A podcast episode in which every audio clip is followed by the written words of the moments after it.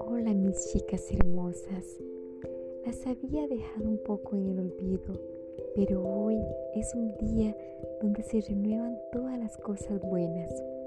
Para que sepan chicas, octubre es un mes muy especial y no solo porque es el cumpleaños de estas dos hermosas chicas que las aman demasiado, sino porque también es un mes en el que se renuevan las energías, es un mes en el que podemos empezar de nuevo y hacer lo que queramos realmente.